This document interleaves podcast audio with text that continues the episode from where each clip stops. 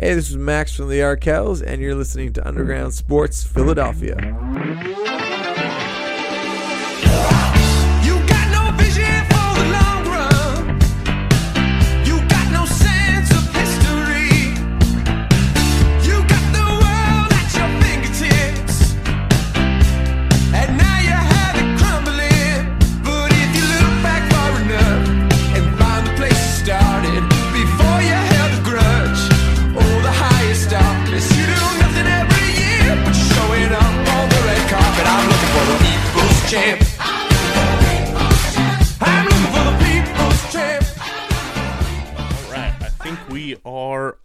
Set. What is going on, everybody? Welcome into yet another Red October edition of Underground Sports Philadelphia. It's episode number 472. KB and Matt coming at you. We're going to take you right in to game two of Phillies Braves because of uh, Mother Nature creeping her head through during these playoffs. Some would say, Matt, that this is the most ill timed weather delay in Phillies postseason history. Is it? Uh, we're gonna talk all things Phil's. Obviously, Matt wasn't on Sunday's show, so we're gonna get uh, his joy and thoughts on uh, sending Albert Pujols and Yadier Molina to the retirement home, and of course, we'll talk about Game One as well. Where I don't know, Matt. The the the analytics nerds are saying Nick Castellanos shouldn't be in the outfield, but All season long, they told me that he was statistically the worst starting uh, right fielder. Turns out you put him in left field, though. So we'll talk about game one, and we'll talk about this this upcoming game with Zach Wheeler back on the mound, and of course we'll talk about you know it's it's Eagles Cowboys week on top of Red October, so we'll dive into uh, the birds and the boys, if you will, and uh, of course we'll wrap up the episode with Survivor 43, another episode in the books, and another week where our podcast pick is still cruising right along. But before we get started, make sure you guys are following us on the socials.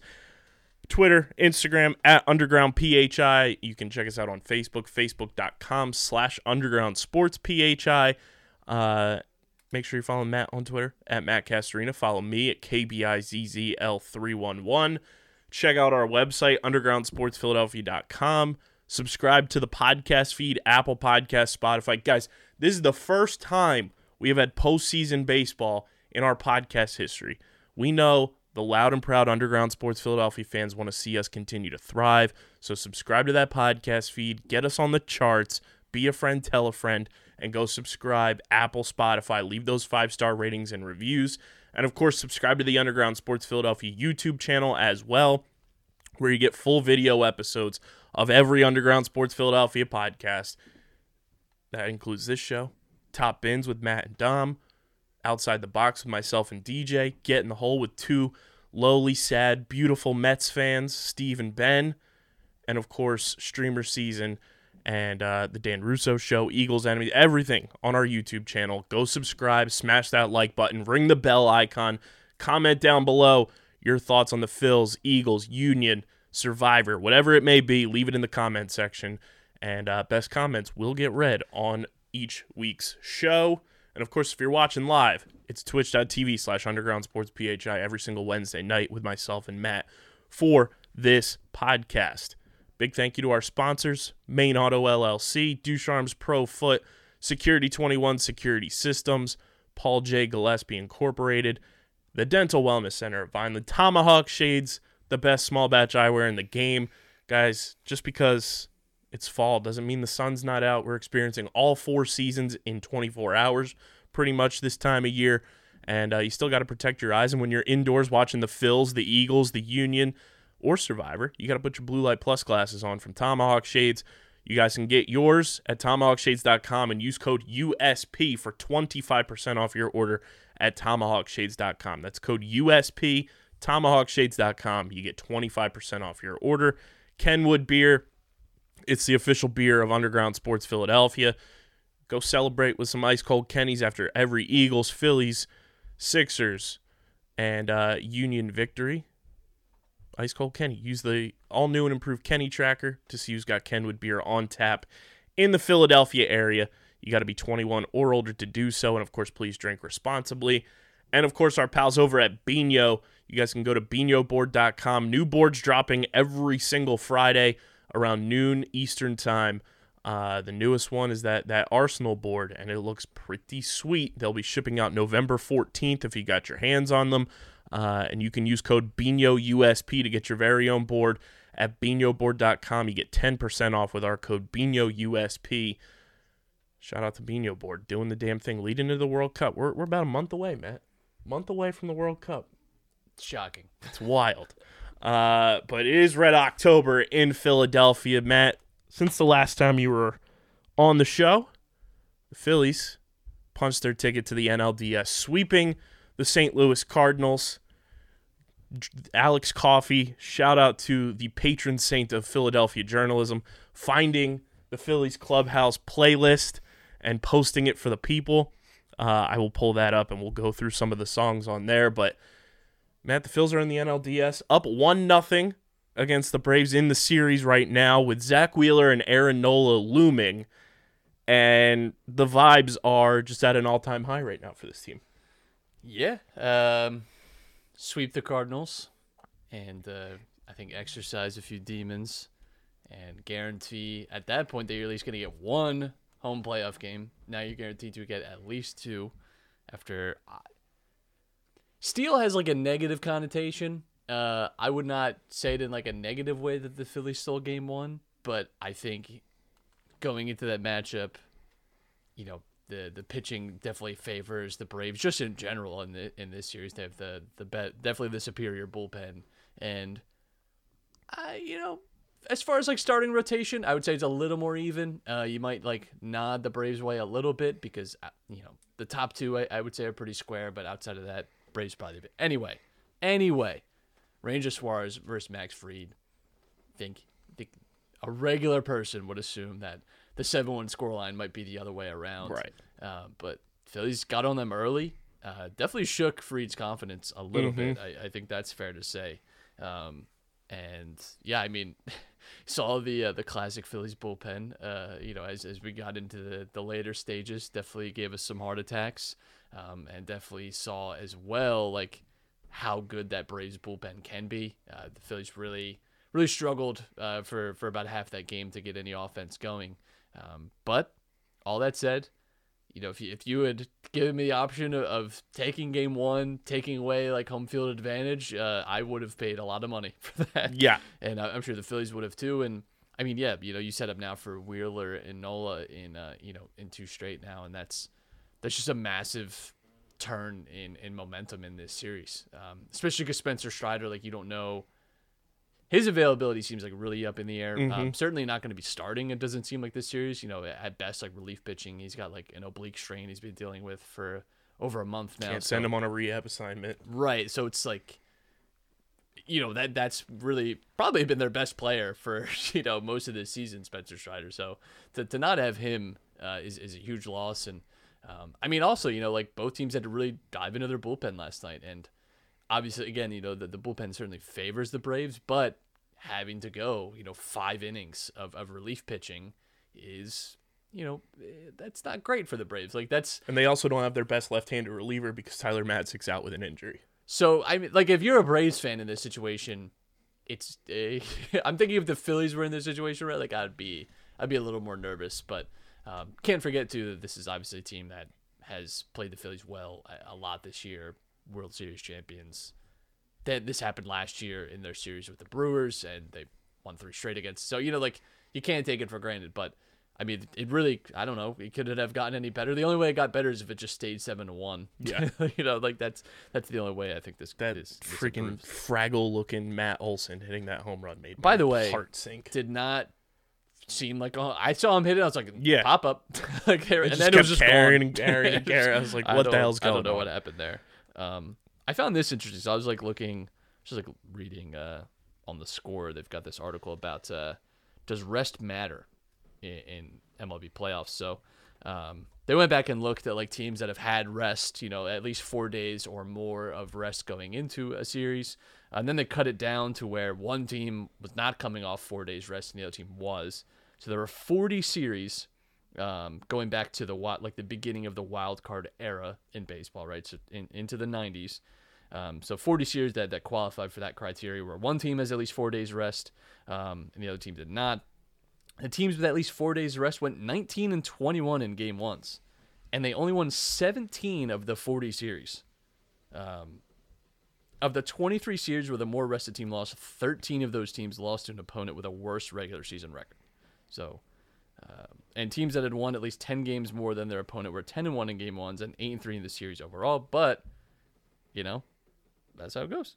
Um, the interesting result. So this obviously doesn't necessarily apply to the, uh, the the Braves and the Phillies, but um, teams that were within nine games of each other in regular season, the better rested teams were eight and nineteen in game ones and seven and twenty in the overall series results. Um, the teams from that group that played game one at home went four and eleven and won just five of the fifteen series.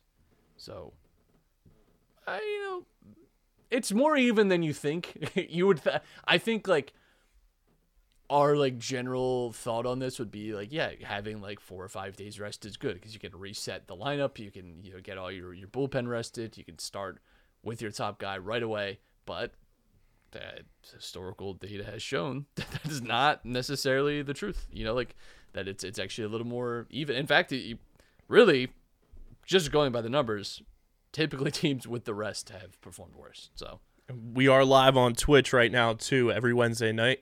Uh, Twitch.tv slash Underground Sports PHI. Uh, JRO8080 in the comments said rests for the week, Matt.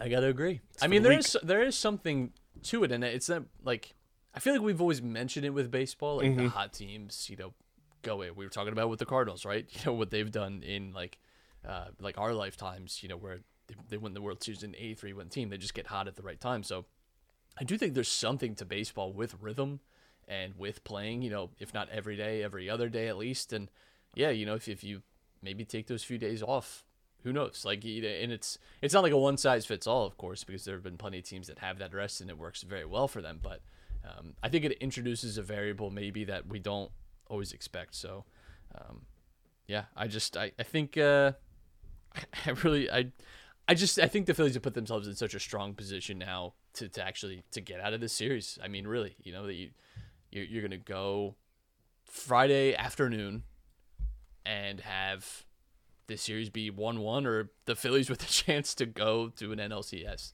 um, which is In their first home playoff game since 2011. Right. Like I and the negative part of me says like there's no bigger stage for there to be a collapse, you know, than that.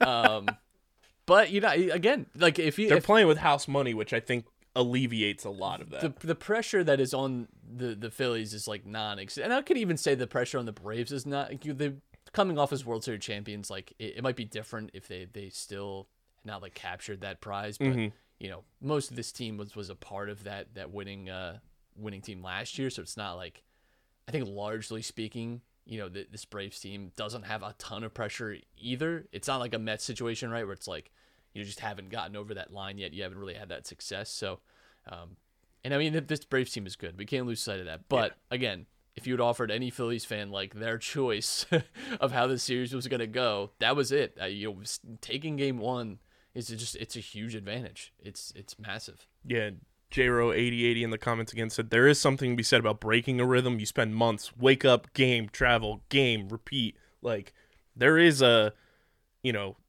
timely routine that comes to baseball because of how long the season is and to break that up and we're watching MLB Network right now and there's a quote from Brian Snitker saying that uh, I don't think we needed 5 days off. Like, well, maybe Well, you could have given the division to the. Uh, yeah. it to that was your choice. you made that choice. Yeah. You reap what you sow, Brian Snitker. Um, I think Mets fans would actually really appreciate it if they uh, they had five days. But and you know to to put the nail in the coffin on the Mets, which the opening of this week's Get in the Hole podcast, two brilliant golf brains who just unfortunately are Mets fans, our boys, uh, Stephen McAvoy, McAvoy and Ben Piro. Steve was at Game Three. Uh, I can't tell you how exhilarating it was to just watch the Mets fold under pressure, absolutely demoralized by the San Diego Padres, going full blown, just like trying to pull out any stops with Uh, Buck Showalter going and checking Joe Musgrove's ears. So bad. and I think the funniest thing was, you know, everybody saying, "Come on, ump, you could have at least pulled a quarter out from behind his ears to make it a show." Um, and then you know Manny Machado getting into it with his former manager Buck Showalter, Musgrove doing the the smell the finger thing. Like it was just pure drama, and that's what makes playoff baseball incredible. And we've said it all year long: the Mets were going to fold. You know, We tried to tell you. I uh, I'm not gonna say I don't take pleasure in being right because I do, but uh, it's tough. I mean, just two straight seasons of like real heartbreak for the Mets fans. So I don't really feel bad for them because they weren't graceful in any way, shape, or form, and they haven't been for pretty much my entire lifetime, uh, and have nothing to show for it. And I'm not a big fan of like, well, win a ring and you could talk kind of mentality, but it's also like, I don't know, maybe maybe you don't deserve it. The uh, I Maybe think until your behavior improves. Uh, Yeah. go sit in the naughty corner. Um, I I, think the like the, the Diaz, uh, Diaz getting the trumpets down for real. That's tough. Mr. Met out there with the trumpet too. Like It's tough when you have a bit like that because you obviously can't shy away from it now. You have to do it. But it's like this is the danger with anyone other than like Mariano Rivera having like a big Yep. like entrance because it's like yeah man it's like kind of embarrassing actually. Like i i they really i don't know what choice they had. They i think they have to do the trumpets at this point like but it's like it is objectively hilarious. I think the best thing was somebody uh, edited together Timmy Trumpet playing his song at Citi Field in August, but instead of it being his song, it was Taps. i did i really loved that one so. Um, the mets. Hey man there's always always next year and it know? sounds like they're gonna lose everybody too because Degrom is uncertain. Edwin Diaz said, "I'm going to whoever pays me the most money." That loser with the most punchable face, Brandon Nimmo, is a free agent. They, I mean, this was kind This was of their the year. year. Um, you know, Scherzer's 38, and d- uh, didn't look good. No. in that, and that's kind of been a regular occurrence now for him in the playoffs, like late in the season. I mean, it's just. A And what a middle older. finger to Degrom to not let him start Game One. Yeah, uh, uh, Kind of knowing that Scherzer was still a bit injured. I see it. I see it both ways. Yeah. Um, I, I, yeah. I mean, I would assume. also, like, I would assume they been went to available. Degrom and said, "Hey, we're gonna yeah, yeah. start I'm sure he was Scherzer." involved in that, but. but um, man, it's gonna be so funny the when only, he leaves. only player I think you could really say like Gave a played well. hundred percent, and he didn't even have his best. yeah, not his not his best performance. I just think it's um, yeah. I mean, th- this was kind of their season. This was the season for them if they were gonna, you know, really like make a statement, win a World Series. This was kind of the year. Like it's gonna be it's gonna be tough, but they have. I mean, we know they're gonna spend money still, so it's not like It's gonna be hilarious if Degrom leaves, though. well. Then you have to hear from Mets fans that he actually isn't the, the best Yeah. pitcher of all time. That he's not Sandy Koufax. We just gotta hope he uh, doesn't go to the Braves. I would be so. sh- I shouldn't say it, but like, I'd be pretty surprised if he goes to the Braves because he is a, I want money type of player. I think He's a Georgia boy, though. sure, but you know, can we just talk about the Braves and how they like hypnotize? They signed Spencer Strider to six for seventy five. Who Alex Anthopoulos has to be like, What like compromise are they getting on these players? Like, what? like good grief. how do they get these guys to do this?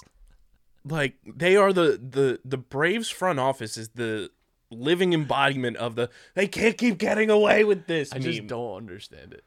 It is unbelievable. Six for seventy five. It's just Like I get you're young and like he's like he's gonna be a rookie of the year split with his teammate who signed for another if the dude ridiculous if the dude deal. played the full season, he'd be a Cy Young candidate. yeah, probably wins the Cy Young. so fucking stupid. Like the fact that like it all started when they signed Acuna to a ten year, hundred million dollar contract, and everybody was like, "What the fuck is Ronald Acuna Jr. doing?" There must I don't, I don't know. They've signed like seven guys to contracts that are well below their market value. I don't understand it. There- There must be something really nice about Atlanta. I don't know. It's unreal. Um, but I, I I don't think steal has as big of a negative connotation in the sense that the Phillies did steal Game One, uh, you know, f- against the Braves because the way that the pitching went for both teams, like especially the Phillies, only getting you know three plus innings from uh, Ranger Suarez. What three and two thirds I think it was that he went. Um, you had to dive into that bullpen, which is beyond dicey outside of two guys, two and a half guys right now. If you want to include Eflin, who's made things very nerve wracking. I'd like to Uh, include Eflin in the uh, the dicey the dicey quadrant. And you're without David Robertson now because he unfortunately old man old man injury. celebrating a home run gets injured and is off the NLDS roster. Um, but man, I do have to say, Andrew Bellatti showed some fucking stones Yeah, coming into that speaking game. Of, speaking about being underpaid, minor league deal coming in. Woo-wee. Uh, That's two guys the Phillies have been able to steal from the Tampa Bay Rays, though. yeah, which I mean, if and Jose if Alvarado. There's a team to steal from. What did you make of Jose Alvarado and uh, his former teammate also uh, apparently chirping with one another? I don't. I don't. Seems weird, especially because Yeah. uh, I I just I. It's a, it's a weird. I don't know that I've really seen that all that much. No. Um, to be honest, but And apparently, it's a thing in Atlanta where a lot of pitchers feel like the mound like flattens out quickly, so their plant foot is like not exactly where they feel it should be, and they're trying to prevent injury. Um, and then the guy from the Braves was teammates with Alvarado in 2019 in Tampa, and was basically telling Jose Alvarado he's got to have more respect for the game, this, that, and the third. And Alvarado's like, I'm going to talk to him because my pitching this season has spoken for itself, and I'm going to get the services that I need done. Bench players talking like starters. You hate it, you know? Like it's just come on. Team Jose, baby. Yeah, all, all the way. But yeah, Bellatti um, looked really good. I mean, that's that is going to be the challenge for the Phillies in this. I mean, there's going to be a few, but uh, really the bullpen I think is where this team you're Yeah. gonna. I mean, it sucks to say, but you're gonna need the offense to to be that well. Yeah. Like because I. And I, I saw a lot of Braves fans like wetting their pants about the, the left on base. First of all, welcome to the club. Um, glad, not really glad to have you, but they left nine on base. The Phillies left eight on base. You would think that like they were using this weird number like 19 where it like counts like for every essentially like every time someone got like out not like the inning ending left on base um, to like inflate the number which again i don't understand why you why you're inflating it like the the phillies left quite a few on base as well it you know it really i know definitely the braves got unlucky in some like clutch situations i think there was what like three straight innings of uh of like if not fully loaded bases but you know like guys on the corners where the braves struck out. But yes like some things went the phillies way but i, I don't think it's it was quite nearly as fluky as braves fans want it to be. But all that said feels great.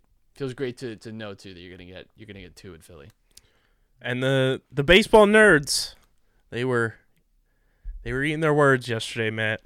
Nick Castellanos with one of the best defensive plays of his career, if not the best. And uh internet viral meme sensation of him just, you know, turtle backing out in the outfield and saves the game. You know, it if was that if that ball hits the ground the braves are winning that because if it goes by a- him. that's a triple maybe even inside of the part and then you're just i don't know the phillies get swept Yeah. honestly Like just perfect glove placement and I, comes up with I don't want to say this too early because it's unfair to put this on anyone, to put this man's name on anyone. That could, and I, I mean a, a huge capital C A O U L D, could be a Matt Stairs moment. Truly. That that could be a moment that you like, not quite like Nick Castellanos is not Mets, but like that could be a moment that like if this ends in magic, that It'll be a like- moment in that Phillies is on like the history. that is on the 2022 Phillies compilation. Yeah. it's way too early to Right. be even like this, but like those are the types of moments that truly they they swing series. That is Victorino's grand slam. You know, like those are the types of moments that just matter. Like and I yeah like it was the ultimate ultimate spirit killer too. Like it was mm-hmm. just like, because the Braves were surging at that point. It, and it just everyone thought it got by him. it I thought it hit the ground. I thought there was going to be a review, and it was like, no, he actually didn't make the play. Like I, I really thought that's where that was headed, and then you saw that. I mean, it's just perfect, perfect defensive play. Him and Bohm defensively. Can we talk about our boy? Bohm has been Bohm has I I mean truly been like built for the playoffs. Bohm has been like the third best Philly. like, Pretty wild that in in the wild card round there was Gold Glove third baseman and then Nolan Arenado. Well, I tell you that Arenado and Goldschmidt uh, really, really shriveled up in that Man, series. not the first time they've uh Unfortunately, though, I don't really feel bad for them specifically. not the first time those two didn't have a shot. yeah. yeah, afraid to take shots. Unfortunately, a few a few Phillies can relate to that. Alec Bohm included. yeah, present company included. Uh, yeah, Boom. He's been unbelievable. unreal. I just think, Locker room celebrations with him, unbelievable. yeah, he's got just I don't know, he's got something about him. But I'm gonna put the when the Phillies win this series, Jesus, Alec man, we are we really diving in. Alec Bohm's gonna be naked in the in the clubhouse. He's gone we from can only hope. one little uh not a Kenwood beer can to shirt off, goggles on. He's evolving like Charmander right now. Yeah, Um, yeah, I, I don't know if this delay helps or hinders the Phillies too. I actually think too, like sneaky, sneaky help to the Phillies Agreed. that not only this delay, but that the f- game one is in an afternoon because you're not getting the most like energetic. You're still getting an energetic crowd. Still getting like a packed attendance. Obviously, it was the same with St. Louis, but like when it's at like one o'clock start, it's kind of Mm-hmm. Which is embarrassing to baseball, by the way. I hate Like, it. It sucks. Um, but I also think they're like their hands are kind of tied because they want to have all four on the same day, Yeah. which I get. And then you have like obviously like man. two like you have like West Coast teams that you need to. It's tough. There's no like because the, the really like the Padres and LA have to be playing at Mm-hmm. the late slot. I get it. And then from there, you know, you have You're you gonna have, put like, the Yankees in prime time. You're gonna put the Yankees. And you have Seattle, and I, I kind of get it. It's it's tough. It, I did is. not that I ever feel bad for New York sports fans, but it was kind of crummy that game one ALDS in New York, same start time as season opener at the Garden for the New York Rangers. Yeah, that's Kind of poor scheduling there, but Concrete Also- jungles where dreams are made of, you know. That's Philly's only road team to win game one. yeah. Well, the Phillies have also been on the road for like three weeks. Fourteen straight games.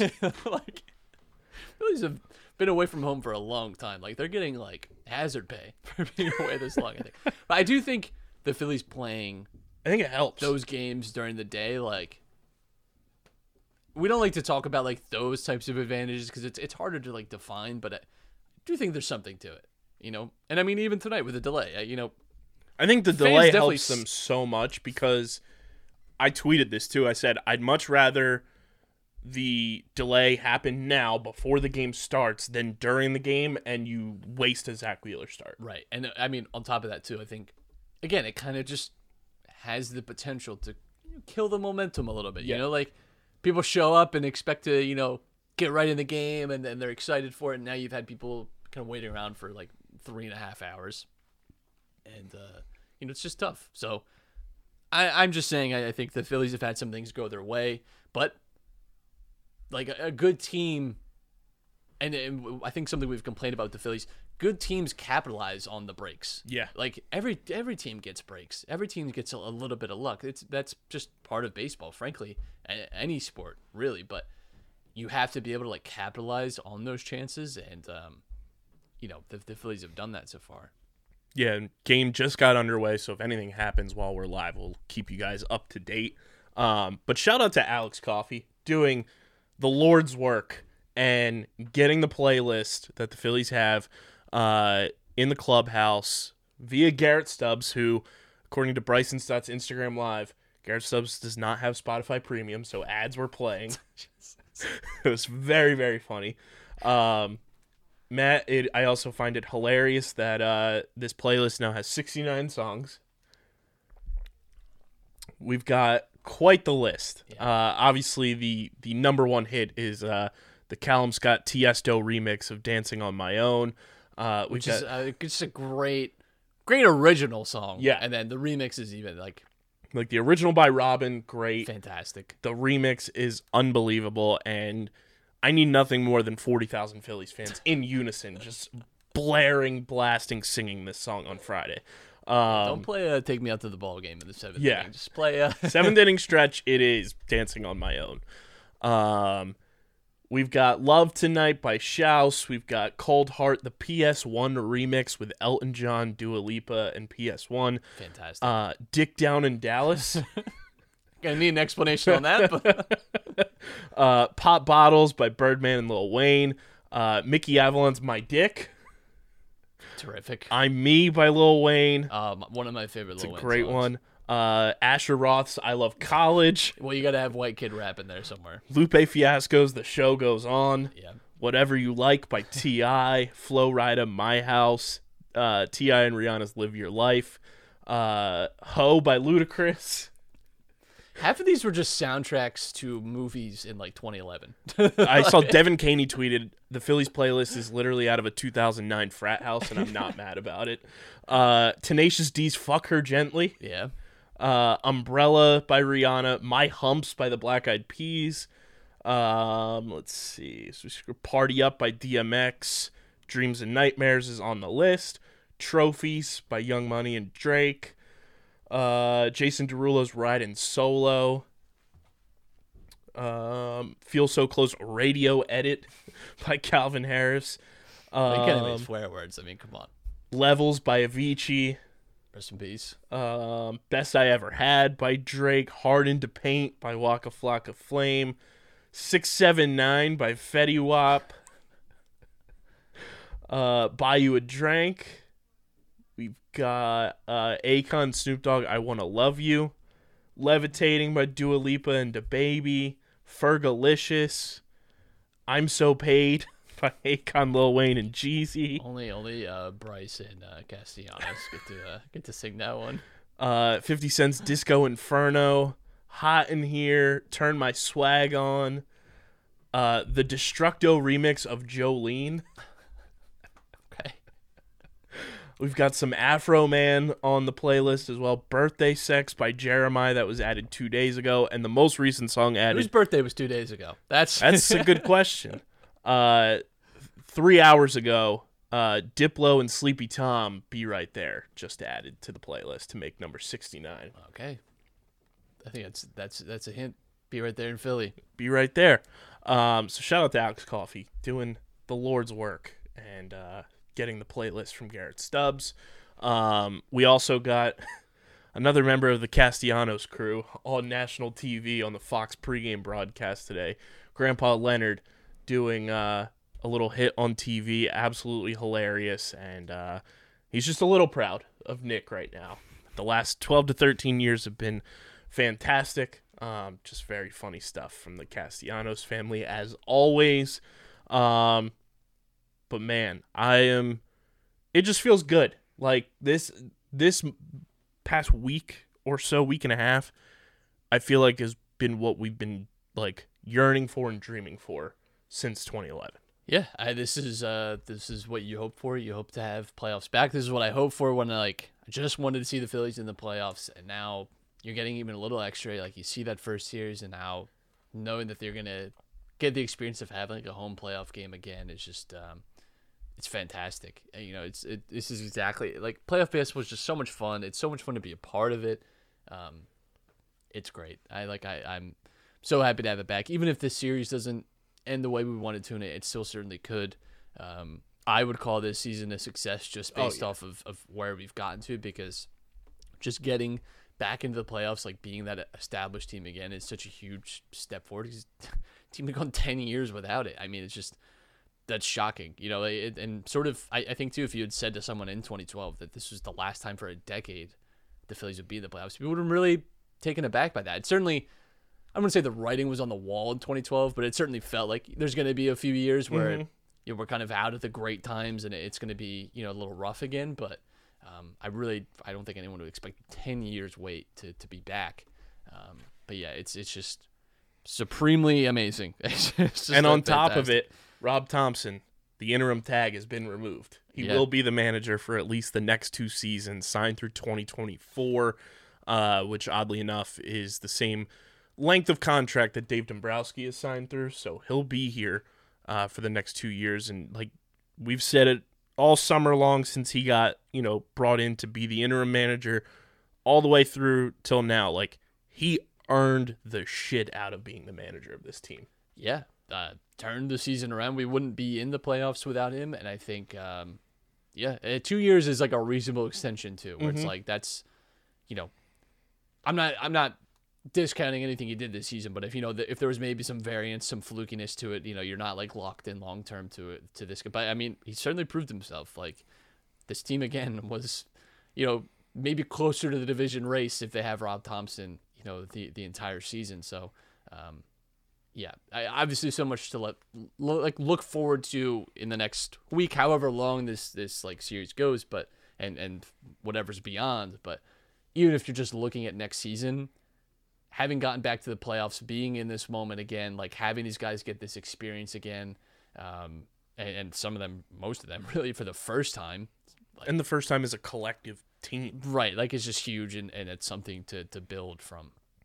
and uh you know it, it gives you an opportunity too because who knows if Dombrowski stays beyond 2024 so you might have uh, a new general manager president baseball operations in the fold if everything you know with the the rumors of Nashville getting a team and Dombrowski being on like that advisory board there if he ends up leaving to go to Nashville um you know you'll see what happens there. But I think every single player who spoke about it and you know was asked about Rob Thomson they had nothing but just like joy and excitement that he is going to be here for at least the next 2 years which is very exciting. And that's all you've wanted you know m- mostly since Charlie Manuel was let go is like the relatable manager who every single player on the team just gravitates towards. And that's what the Phillies have now in Rob Thomson. And that's just another benefit for this team not only for now but going into 2023 and with this team making the playoffs i think having been on the road for 14 straight games too like that helps just team camaraderie with this team being together as long as they have and you know not that we're counting this season being done but 2023 i think is going to only be that much better for this team being that they're getting all of this experience now Yeah, I mean you've got great stability too now. You know, like I, I think that that can't be discounted either, and um, I think you've just got a much more firm sense of this team's identity a little bit, and I think again you just can't discount like finally like breaking that seal of like not being in the playoffs, not winning a series. Like Bryce Harper's first playoff series win. You know, like it's Yeah. like you can't like you just I, I don't think you can discount what that mentally does for you as as an athlete. Um, so I, I yeah, there's a, there's a lot to look forward to. This isn't this doesn't feel like flash in the pan type stuff. It felt like we finally like, built to this moment to this level where you you can be a playoff team again.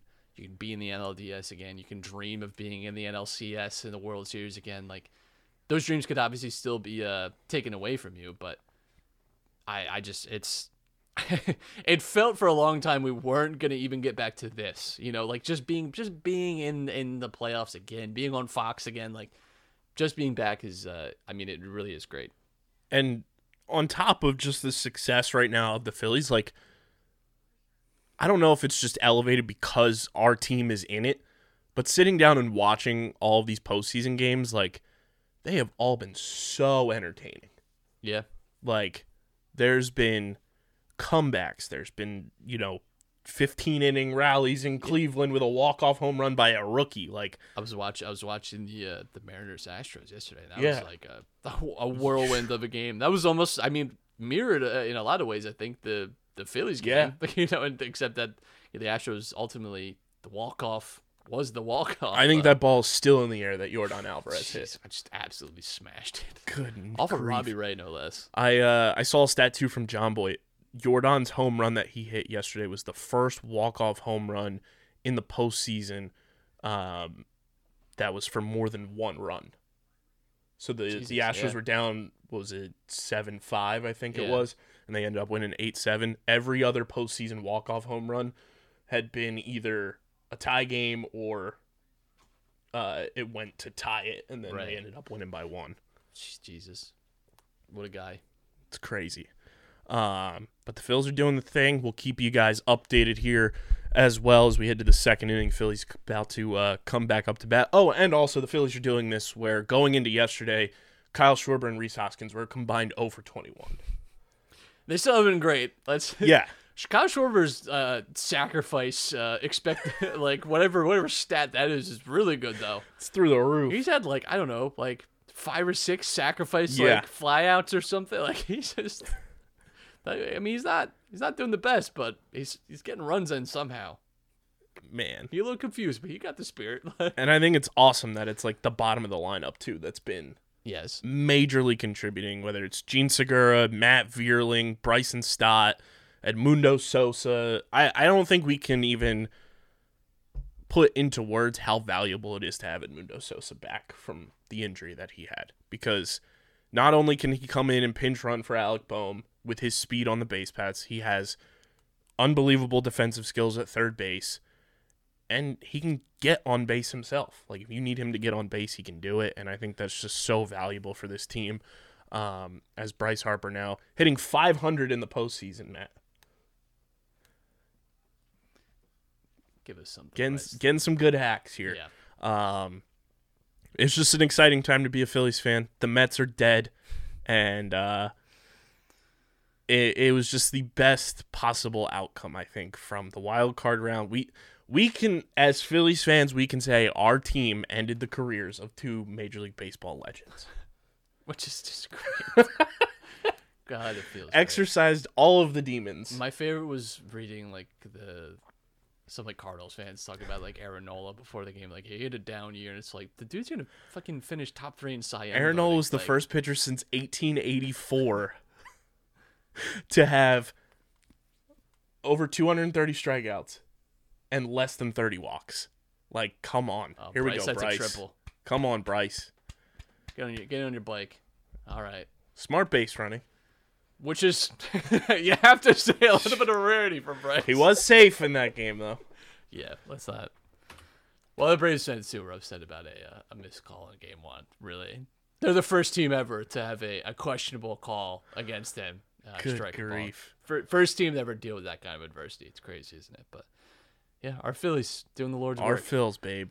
Um, we'll keep you guys updated with everything as we now head over to the gridiron, and it's brought to you by our friends over at Trophy Smack. Shout out to uh to Trophy Smack doing the dang thing. They um are we muted? Check check. Uh I think we're still going on our audio end, but I'm going to check for the people on video cuz that's no good.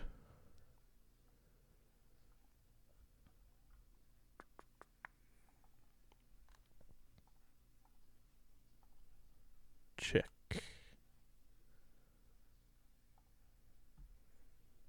Um, we will be right back because I think we are muted. So stand by, everybody. All right, I think we're back. Apologies to everybody watching live on Twitch. A little technical difficulties there, but that wouldn't be an Underground Sports Philadelphia podcast without it. But, um, you know, with this team too, like, I think it's only a positive. It's the weirdest positive you can have that Schwarber and Rhys are 0 for 21. Obviously, Rhys got a hit yesterday. Um, but the fact that they haven't gotten going, but the rest of the team has, and you have the bottom of the lineup going, you know, from Sosa to Jean Segura, Stott, you know, the rest of the guys at the bottom of the lineup. That's how you win postseason games, and that's how you win series is with the most unlikely candidates stepping up at the most crucial times. Yeah, yeah, your your top three guys are obviously you want them to be hitting well, and I think too, like we've seen with really like Rhys and Schwarber too, like they go through these hot and cold periods. Like you just kind of sit on your hands and hope, especially if like Hoskins gets hot. I mean that like truly again, do not want to get ahead of myself, but if you're like talking about the Phillies' path to like really doing something special, it our Rhys Hoskins like two week burner that we've seen is how it gets there. Yeah. And I mean, going into this weekend, you know, from Phillies to Eagles, like this weekend is going to be an all time Philly sports weekend. You have first Phillies postseason game at Citizens Bank Park since 2011, which I did find out too. Apparently, the rally towels that will be handed out will not be white, they will be red because white rally towels have been banned in Major League Baseball due to players uh, claiming that it had distracted them, like they've lost the ball in the air because of the white rally towels, which I was like, all right, that makes sense. Okay. Um, so the Phillies rally towels on Friday will be red, And I mean, if game four is needed, you'll have Saturday postseason baseball leading into Sunday night football, Eagles Cowboys at the link. And we're going to talk about the Eagles now. It's brought to you by our homies over at Trophy Smack. Elevate your fantasy smack talk with our friends at Trophy Smack. They've got trophies, belts, rings, you name it. It's on their website. You've seen them on Shark Tank. Uh, and they're just here to upgrade your fantasy smack talk. And every single league, you, you need new hardware most of the time. So go to trophysmack.com uh, and you can actually use our link. It's in the description on YouTube. It's trophysmack.com slash underground. And you can support us uh, with everything going on there. Um, with Trophy Smack, get your rings, get your trophies, your belts, and uh, trophysmack.com slash underground to get the best fantasy smack talk for your fantasy football leagues. Eagles are 5 0, Matt. Kyler Murray is Ben Simmons. Shout out, not a sponsor, PointsBet Sportsbook, getting on board with the wave. Um, Eagles win 20 to 17. I, I, my biggest takeaway from that game outside of the game Super Bowl's in Arizona this year. First I- time the Eagles have ever won in that stadium too. Since by the way. 2001, Yeah. first time in Arizona.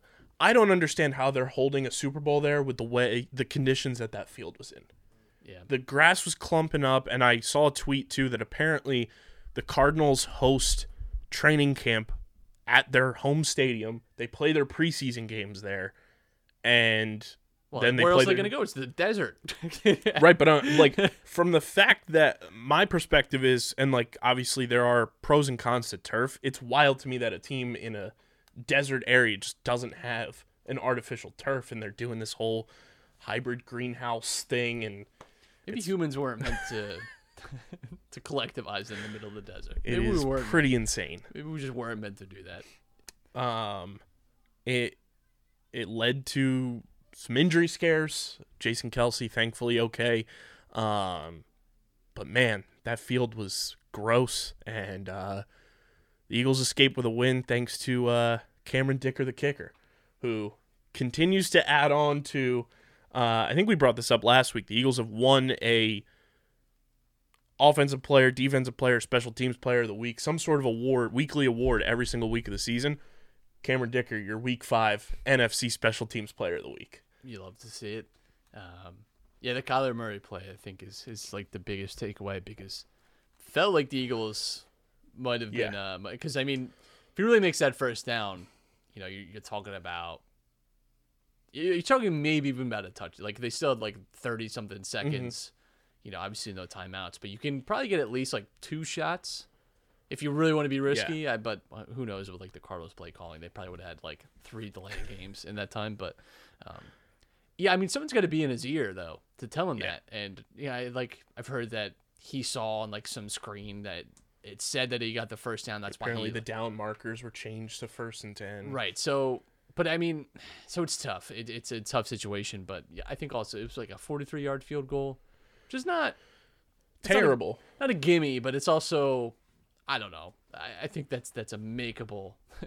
In today's Makeable day and shot. age, forties is like ten years ago. Thirties. yeah, like and that's it's obviously too in like a much more controlled environment. You know, you're not you're not in like Buffalo or Right. the Cleveland windstorm or something. like- Seattle, yeah, I mean you could you can make it happen, but listen, big win. survived and and you know I think um, each week this team kind of just proves themselves a little bit more.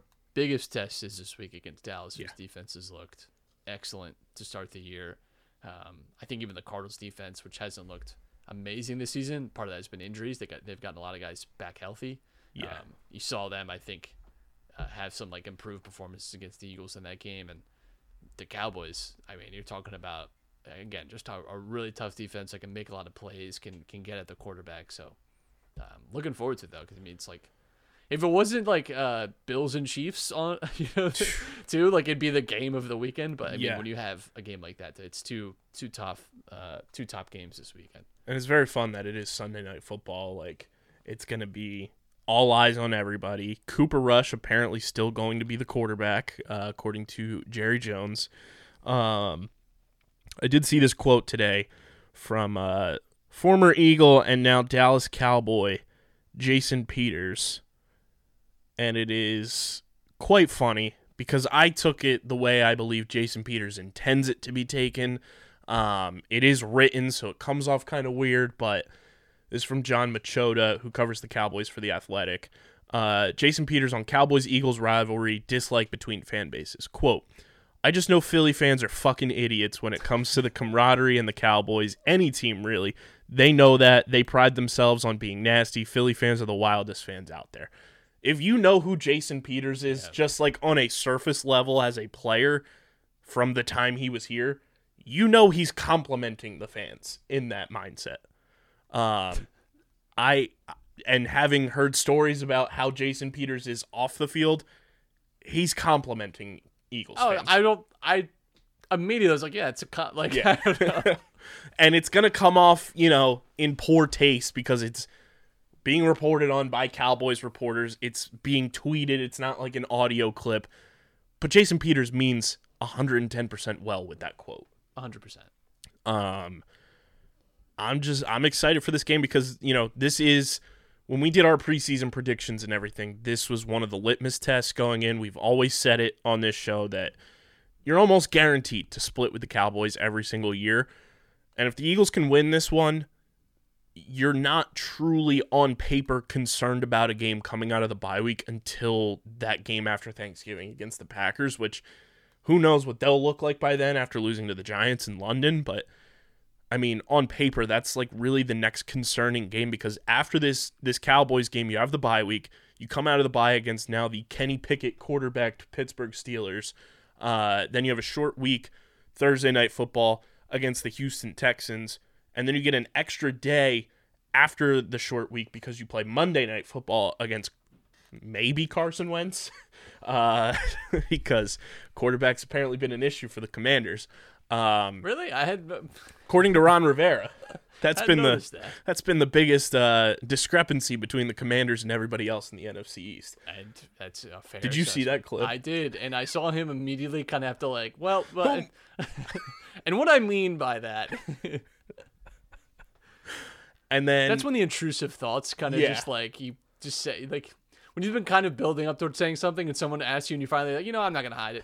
I'm just, just gonna say what's on my mind. And then after the Commanders, you have a Colts team who Frank Reich might get fired before that game happens. Probably should have been. Probably should have been fired last year. Yeah, like Yeah, like he, I think we talked about that in the season preview. Like he, he got a little lucky at Carson Wentz as a quarterback, and that it's kind of easy to uh, scapegoat. scapegoat him. But I mean, Carson Wentz was also his choice. Yes. and Matt Ryan also his choice. Uh, so Philip Rivers Philip Rivers. was the Colts' choice. Like they just cannot get the quarterback right. Isn't it crazy that Philip Rivers actually had the most success Yeah, out of the three? Like, he at least made the playoffs. they were they were playing like unreal.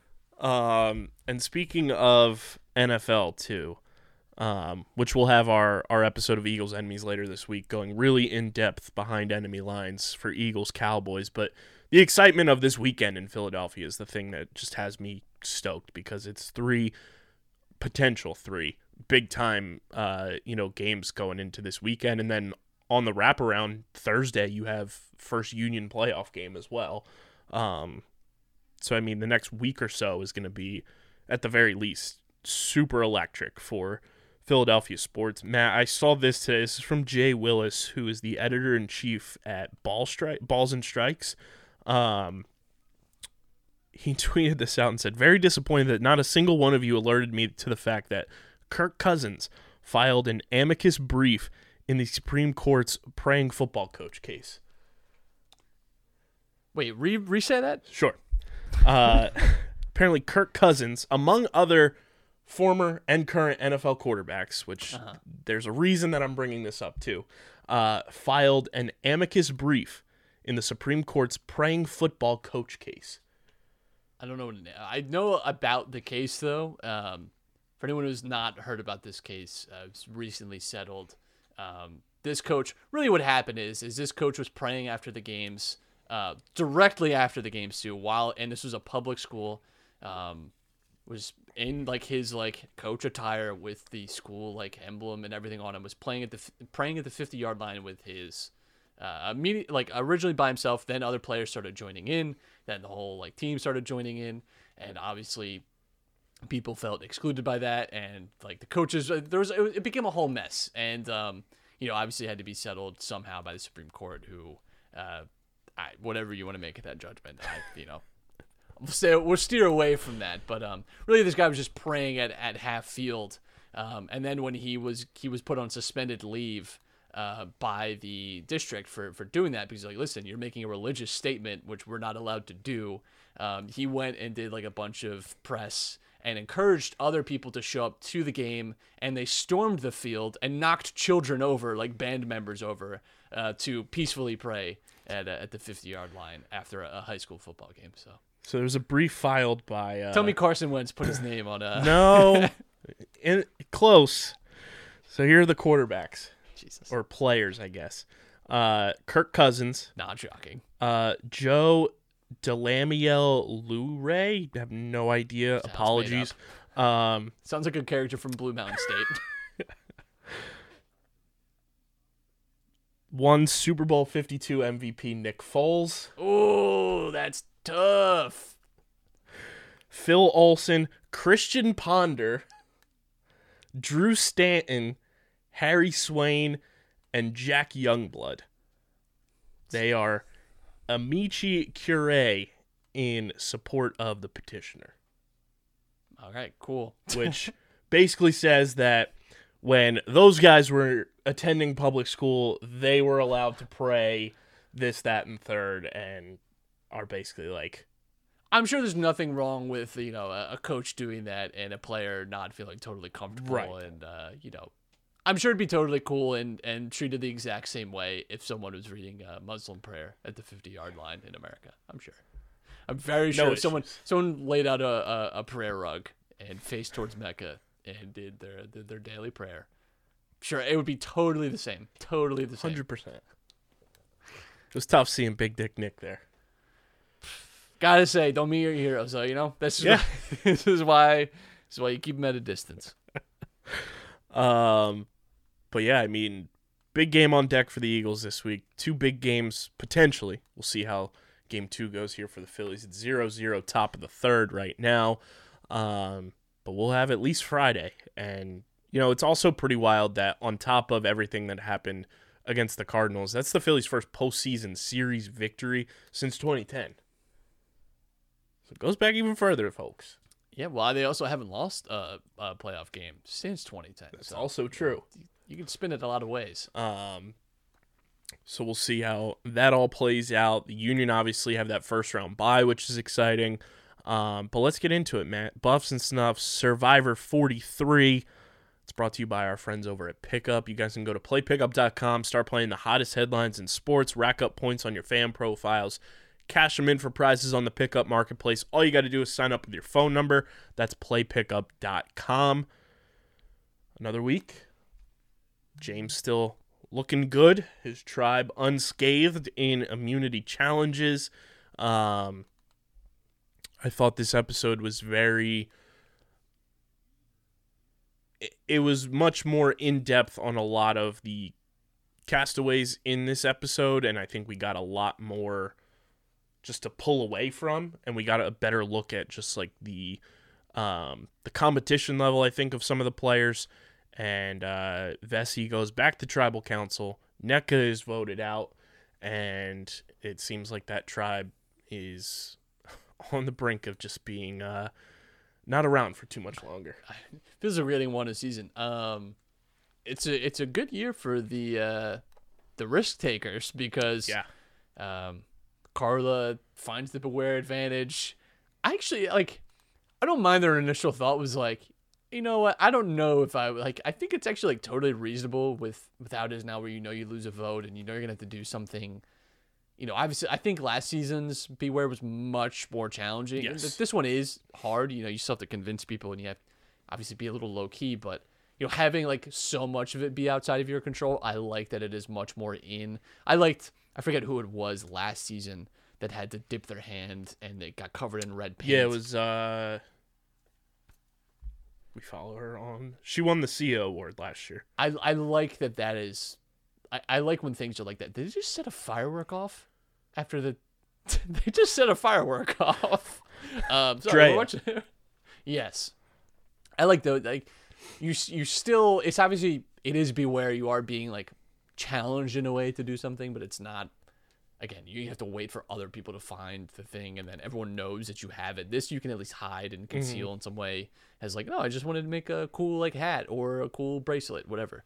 Um, so I thought she she did really well with that, and our our man James instilling some wisdom. You know, like saying, yeah, you gotta you gotta go ahead and take it. You gotta get the advantage. So, um, good for James, good for Carla. We got to finally get a little more like in depth with the blue group. Um, but yeah, I mean Noel like gets uh gets the steal vote, which is a big advantage. I mean that's outside of Immune Idol, I th- I think that's probably the the best Yeah. um, in terms of like general, yeah, obviously you know, they can come up with something new, but um, I think that's probably the best outside of like the steal and advantage one. But even then, it's just We've seen that backfire. The success rate with that one is not near like that. Like steal a vote is like much more in control and can really get you at a tough spot. Can really like make a, a big switch. So um, good advantage for for Noel. yeah, I'm excited to uh, just see how things continue to unfold. I think this episode too was a big boost in my eyes uh, physically for Owen.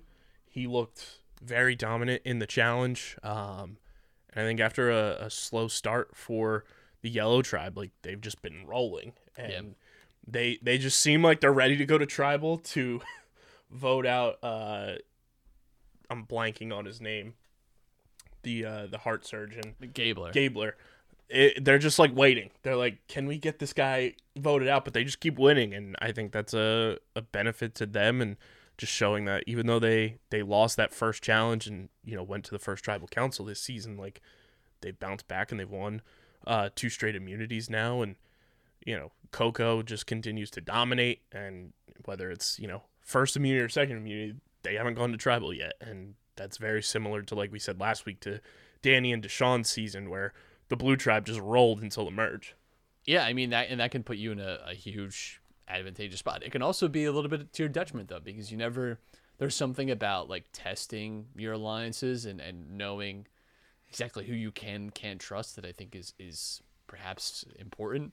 Um, I do think it says something too that Noel got that steal vote advantage was like on the trip and. I mean, fair enough was saying that she was at the bottom, and then ultimately doesn't use it. Like, Sometimes you can fill in the like the picture with what you don't see and the fact that you like you didn't see her use that and then like it just all went to Nneka, I think maybe speaks to like Noel being a little more in touch and, and like a, a little more included than maybe we've been uh, totally led to believe. But yeah, She Good- looked good strong too, her. you Yeah. know, in that challenge proved that she could do the physical stuff. Not that there was ever any doubt. I liked who was it that was on the bench checking for Uh, the advantage? Geo, I think it Geo, was. yeah. He's Geo- like, "Just checking." Yes, and you know what? Smart. Yes, smart. Good on you. Good on you. I love the the cap shake there. He's just like just checking. I, I, I like you, I like where your head's at. yes, uh, because you know we know how it all turned out for Xander. in so many ways. And I have to say, the edit too, when Karla found the uh, the beware advantage, I was like, she's going back for that thing. Like it, with it cutting to commercial when it did, I was like, she's not leaving that behind. Um, what do we feel going into uh, this next episode? I think, you know, the Vesi is at a huge disadvantage in just terms of numbers. Um, but Everyone else has been getting like food rewards too, which Yeah. is always uh, always tough. got fruit last week. yeah, a lot of people with like the fish. I think uh, Coco's talking about like, yeah, we've been well fed. We're having Yeah. a great time. um, yeah, it's it's tough. I, I think within Vesi, Dwight would be who I, I'd probably be most concerned with Mhm. because um, he doesn't seem to have that relationship with Jet. Not that we've seen necessarily. Like Jesse and him have this like strained relationship now, and he didn't seem to have like again based off what we've seen, right? We we don't actually know, but Right. him and Cody didn't seem that tight. Him and Noel have a good relationship, but again, Noel not using her steal vote when she felt clearly that she was on the bottom, and then I, I don't know, like speaks to me maybe that she has a better connection with Jesse and or Cody than maybe we know, or maybe I don't know. I think it's tough. Um, Also, hiding her advantage in her prosthetic was uh, like So- next level. so play. next level. Um, yeah, Geo, but it's it's almost never the one that like yeah. We felt that way about Romeo all last season. right, and like sometimes sometimes people just kind of stick it out that way. So like Geo or Gabler, but Gabler obviously has like um, you know uh, an idol. Um, Geo could be someone gone, but it, it's again tough to say because we haven't gotten a lot outside of Vesi in, in Mm-hmm. terms of like you know really really in depth kinds of stuff. Um, yeah, even someone like Elie though, you know, like you know, with like Gabler, Rally, Sami, and, and the Yep. boys, you know, we could see something like that. But uh, I think uh, I think there's still like a lot left to be unfinished. And then what did we make of the going on a journey trio? Do you think that sticks? I feel like they the made a merge really big deal to show it, Yeah. and I feel like anytime they do, like again, you have to take what they give you, and I feel like they gave us uh, like just an exposition dump. so we'll, we'll see if it connects to anything. But um, I mean, we've seen we've seen that happen in in the past. You know, uh, yeah. where you know those connections are made and they do stick to them, and it is advantageous for people. So, um, I mean, they did do her solid. So she she would do well to remember that. So we'll see how it all goes down. But make sure you guys are following us on the socials at Underground PHI on Twitter, Instagram, uh, Facebook.com slash Underground Sports PHI. Follow Matt on Twitter at Matt Castorina. You can follow me on Twitter at KBIZZL311. Make sure you check out the website, undergroundsportsphiladelphia.com, for all of our written content. And subscribe, subscribe, subscribe to the podcast feed on Apple Podcasts, Spotify, wherever you get your podcasts. Leave those five star ratings and reviews. Let us know how you're feeling about Red October uh, so far and help us get on the charts here in the month of October. Twitch.tv slash underground sports PHI is the place to be every Wednesday night. And of course, subscribe to the Underground Sports Philadelphia YouTube channel where you get full video episodes of all of our podcasts on the network, including this one. Uh, and we're on that road to 1K challenge. Make sure we're at 253 subscribers last I checked. Doing a live check here for you now. Yeah, 253 need to get to 1K. So make sure you subscribe, be a friend, tell a friend, smash that like button, ring the bell icon so you don't miss out on any of our episodes, and comment down below your thoughts on the Phils, the Eagles, Sixers preseason. Tyrese Maxey's looked fantastic so far, uh, but nobody should be surprised about that. And of course, the Union and Survivor. Whatever comes to mind, leave it in the comment section. Uh, big thank you to our sponsors, Main Auto LLC, Ducharme's Pro Foot, Security 21 Security Systems, Paul J. Gillespie Incorporated, and the Dental Wellness Center of Vineland, Tomahawk Shades, Pickup, Kenwood Beer, Trophy Smack, Beano Board. All of their info is linked in the show notes on audio and in the description on YouTube. But this has been another Red October edition, episode number 472 of Underground Sports Philadelphia. For Matt, I'm KB. Go Phils. Go Eagles. Till next time, we are signing off. Peace.